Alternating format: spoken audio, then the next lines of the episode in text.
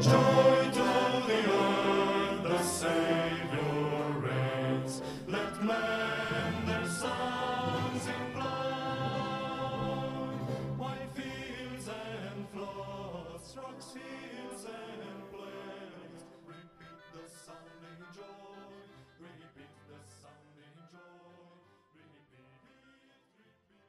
Tized és adomány. 15. fejezet. Pénzügyi felelősség és következtetések. A laikus szolgálathoz kapcsolódó egyik legtöbbet tárgyalt téma a pénzügyi felelősségvállalás. Nem ritkán feltételezik, hogy a felekezeti szolgálatban nagy a felelősség, nagy a pénzügyi szigor, míg a laikus szolgálatban mindenki azt csinál, amit akar. Az egyik ilyen vád például Cyril Miller testvér cikkében olvasható, melynek címe Az unió elnökünk megosztja a nézeteit a független intézményeknek juttatott tizedről. Közelebbről megvizsgálva azonban láthatjuk, hogy az igazság egészen más. Lehetséges, hogy egyes laikus intézmények lazák, sőt pénzügyileg felelőtlenek, de ez nem igaz számos jól ismert, laikus intézményre, mint például a Hope International, a Remnant Ministry és a Heartland Institute. Ezeket az intézményeket évente alaposan ellenőrzik országosan hitelesített független könyvvizsgálók. A könyvvizsgálók jelentései bárki számára elérhetők, aki elkéri azokat az intézményektől. Vannak olyan irányító bizottságok, akiknek rendszeresen jelenteni kell, és a Heartland intézet esetében az a szokás, hogy a pénzügyi helyzetről évente számot adnak, teljes részletességgel egy bizottságnak. A felekezeti könyvvizsgálat alapvető gyengesége, hogy a legtöbb könyvvizsgáló belső, a felekezet által kinevezett személy.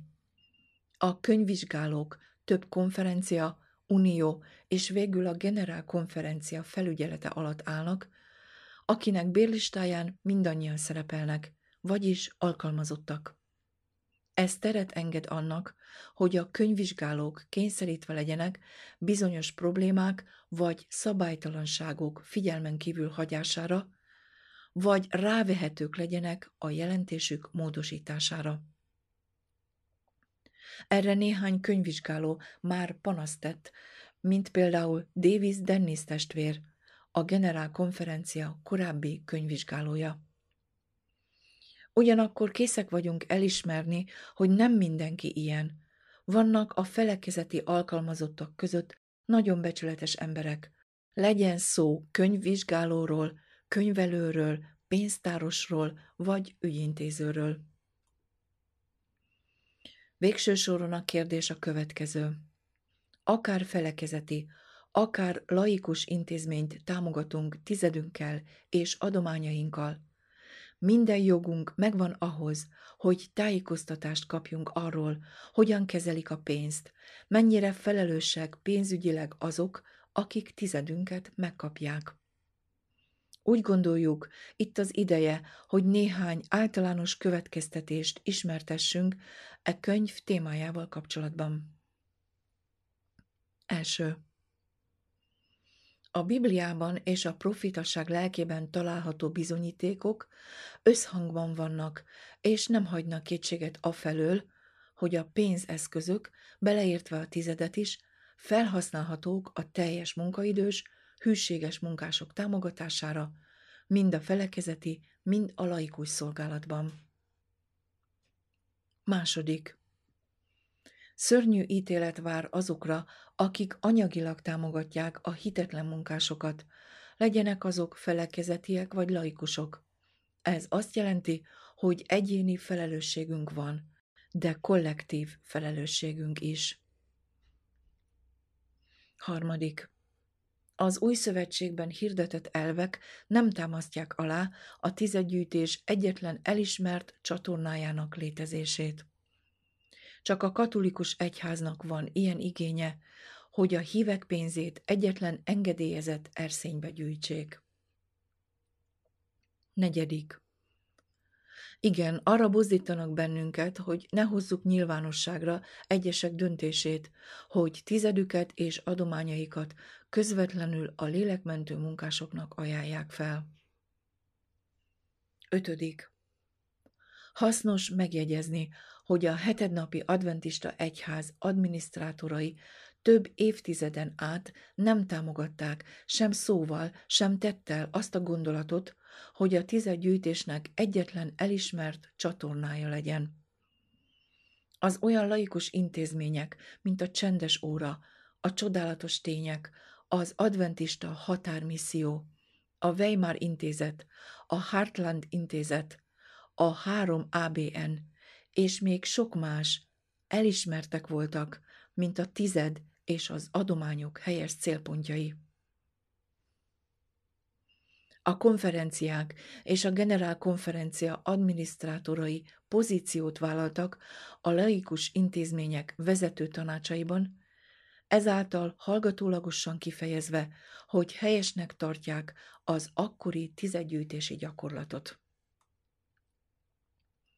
Úgy tűnik, hogy azt az elvet, miszerint minden tizednek csak a konferencia csatornáján keresztül kell folynia, akkor fedezték fel, amikor a laikus intézmények fellázadtak és tiltakozni kezdtek a hitehagyás, az egyre alacsonyabb keresztény normák, az ökumenikus közös összejövetelek és az istenkáromló istentiszteletek ellen. Ezt megelőzően a laikus intézmények és a média több millió dolláros tizedet fogadott el a beérkező adományokon kívül. Feltételezve, hogy ezek az intézmények hűségesek voltak az evangélium üzenetének hirdetésében, akkor a tized elfogadása összhangban van az evangéliummal. Hatodik. Úgy gondoljuk, hogy eljött az idő, hogy véget vessünk ennek az ellenségeskedésnek, és a hívők félretájékoztatásának, a laikus szolgálatoknak juttatott tized témájában. Hetedik. A déli missziós társaság esete szilárd kiinduló pontot kínál számunkra, hogy megkíséreljük legalább néhány együttműködési elv kialakítását a felekezeti és a laikus szolgálat közötti munkában, a hármas angyali üzenet hirdetésére összpontosítva. Ezt a célt azonban csak akkor lehet elérni, ha a felekezet képviselői teljes mértékben elkötelezik magukat az igazság és az igazságosság mellett. Hasonlóképpen a nem odaszentelt laikus intézmények sem tudják megvalósítani az isteni tervet. A Madison iskola tapasztalata mélyebb megértést nyújt a felekezeti és laikus munkások együttműködésének alapjául szolgáló isteni terv eredetéről.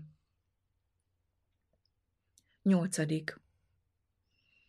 Bár csak összefognának a hűséges felekezeti és laikus munkások, hogy az örökkévaló evangélium üzenetét eljutassák az egész világra.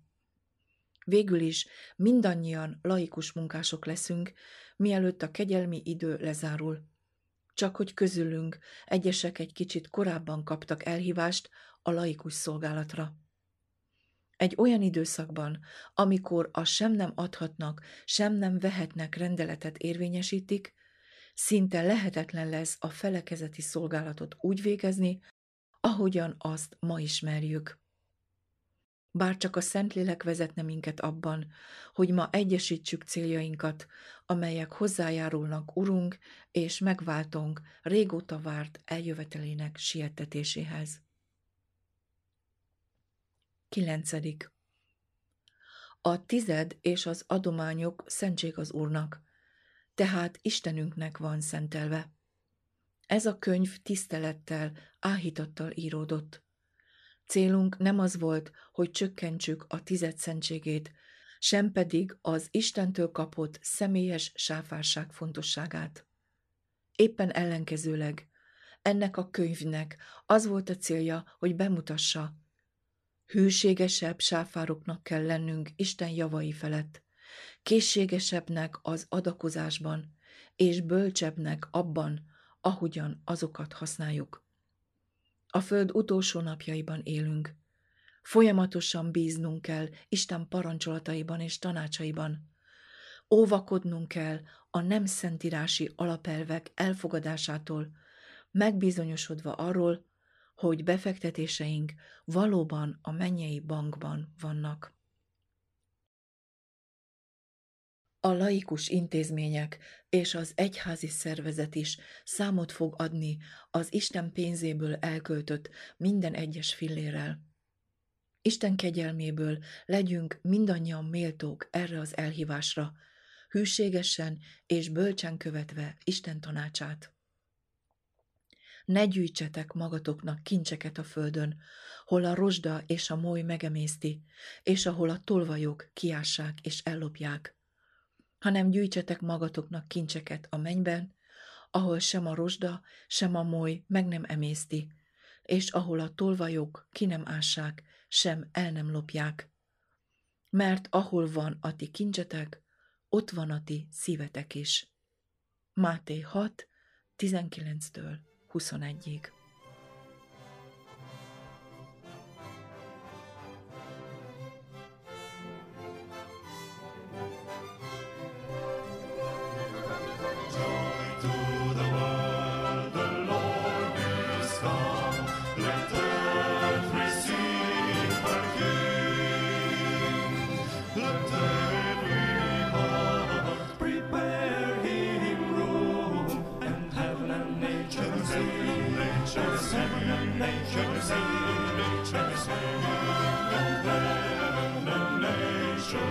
see.